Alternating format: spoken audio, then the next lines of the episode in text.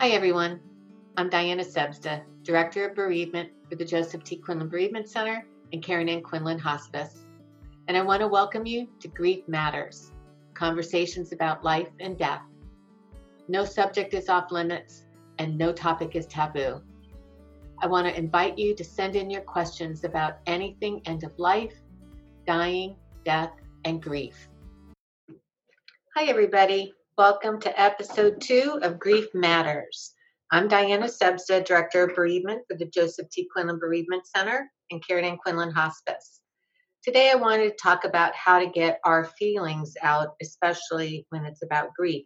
And one of the things that made me think of this idea today was on Twitter, Good Grief app tweeted, "Grieving is like breathing, but we act like we have to hold our breath," says Doctor Shatavia Alexander Thomas, a therapist. "It's a natural process, and if you pretend like you don't have to do it or that it doesn't exist, you'll end up choking or passing out." And we talk about that all the time, the importance of getting our inside feelings out and how it could be like um, a volcano, um, a shaken bottle of soda. Um, eventually, it's going to have to come out. And if we don't do it in um, healthy, smarter ways, it could be a mess. So some of the things I wanted to talk about was how to get some of those inside feelings out. And then we'll talk about why it's so important. But one of the things I wanted to say is that it's different for everybody. So I'm going to give you a few different examples. For example, writing is a very, very good way to get our inside feelings out. A lot of people like to journal, but not everybody likes writing or enjoys it. So that might not be good for everybody. But it is good to get all of the inside feelings out because sometimes we have so many overwhelming feelings and grief. It feels like a tangled ball of yarn in our head. And when we're trying to untangle it, we don't know where the end is. We can't find it to know when to start, un- where to start untangling it. By writing, undirected writing, it can be very helpful to get all of that stuff out and to kind of see where all that tangled mess is and give you an idea of what are some of your um, prime issues or stressors that might be bothering you in grief. And another thing that I know in for journaling that's helpful in grief is that if we journal throughout our grief process, sometimes we get triggers along that process, and it makes us feel like we haven't gained any ground and that we're no better than we were when the loss first happened. So often I would encourage a client to go back into their journal and to read from their earlier entries, and they are pleasantly surprised to find that indeed they have made some progress. It may not feel like it, but there are definite things that they can read that are concrete and factual that shows that they are going through um, changes for the positive. Okay, so that's journaling. Another thing we do is art. So any kind of expressive, creative activity is a great way to get our inside feelings out. It can give voice to something that we may not be able to verbalize ourselves. So one of the things that are very popular, especially with young people, is our adult coloring books. And the mandala ones are very popular because it's just intricate designs, and, you know, different things that you can see. And you can use your own imagination to color it however you want and to do whatever you want. So a lot of times the clients would like to color it to express how they are feeling in grief in that moment, or they will express how they felt in the beginning of the loss and then how they felt as they're going through their grief process. And then they can describe it through art. And there's so many different mediums in art. So there's, you know, um, pottery, uh, painting, um, and music is another one. So music is a beautiful way to express our feelings and grief, either as a musician or a songwriter. So we could use both of those avenues to help express those feelings, but also just to listen to songs. There are some songs that resonate with us, the message that is being sung to us. Um, I love Switchfoot because they have two very big songs for me that um, help uh, my clients in grief, especially younger clients. Um, I Dare You to Move is one such song where the words literally are saying, I dare you to pick yourself up off the floor. I know it's painful. I know it's tough, but I want you to get strong and resilient and go ahead and do that. And then another one is, um, this is your life. This is your life. Are you, are you who you want to be?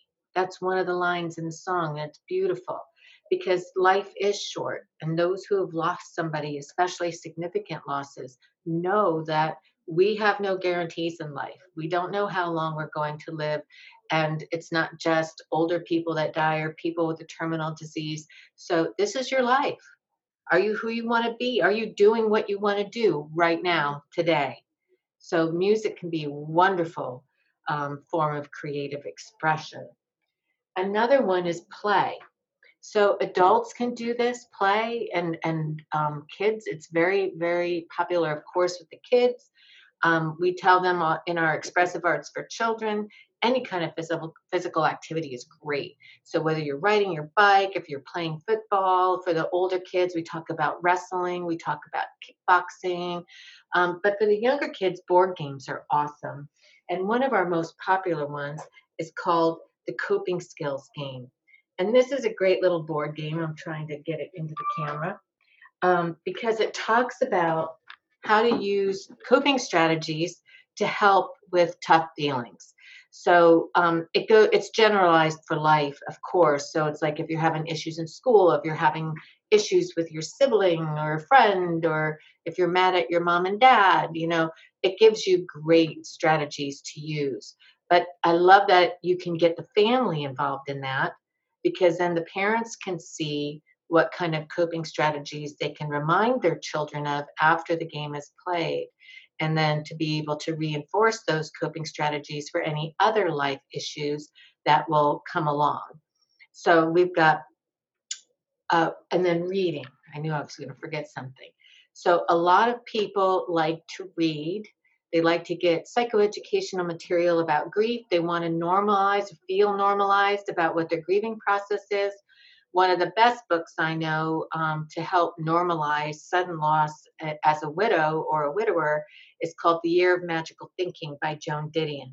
And she's a New York Times bestselling author. She's got many, many books out. Um, but this one was a very personal, retrospective year's look into her first year of bereavement after her husband died of a heart attack in their apartment while she was cooking dinner. So It, it's very, um, it talks, you know, lay person language, and normalizes some of the things that we might be going through in that first year of grief, missing them, um, trying to adjust to the reality that they're really gone, um, how we hold on to these magical ideas. In her case, it was he always would come home from work and he would sit in a certain chair and he would put on these shoes that were underneath the chair. And so she kept those shoes there because then he would walk in through that door. Now, logically, she knew that he had died. She saw it.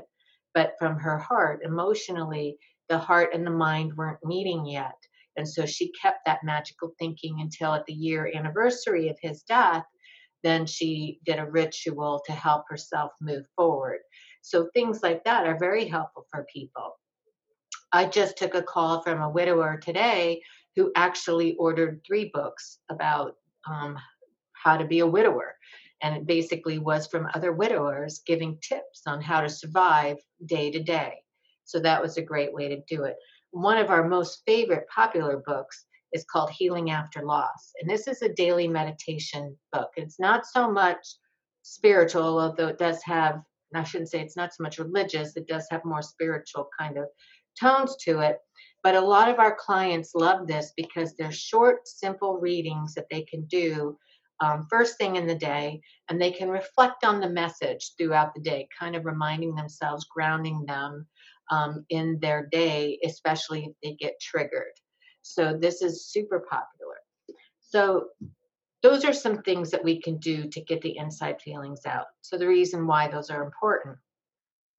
We know that there's no way to avoid grief. If we do, it's just going to get us. It's, it's going to kick us in the butt when we least expect it. And a lot of times people feel blindsided by that. And it can come out in ways that we don't expect it to come out. A lot of times we're thinking grief, we're thinking emotion, it's going to come out in tears or maybe anger. But people don't realize that it can actually come out in depression or anxiety or insomnia or, um, you know, in appetence or um, ulcers or other illnesses, because it does affect our body. Anytime we keep things bottled up inside, it has to come out in some way.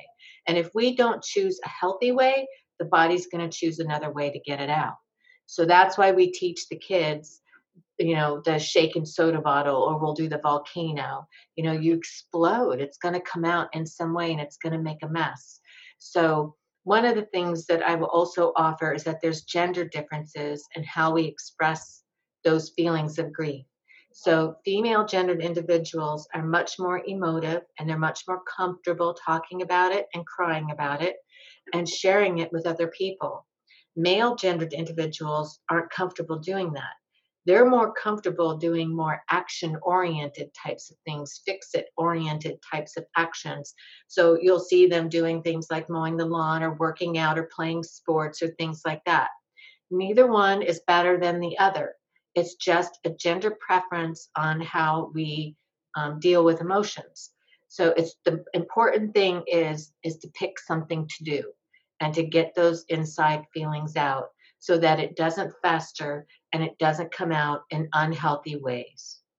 Okay, so if you have any questions, feel free to get contact us at the Bereavement Center. I still invite you all to send in your questions. I want this podcast to be for you, about you, to talk about anything about end of life, dying, death, and bereavement. So send those questions in, and I'll see you at episode three.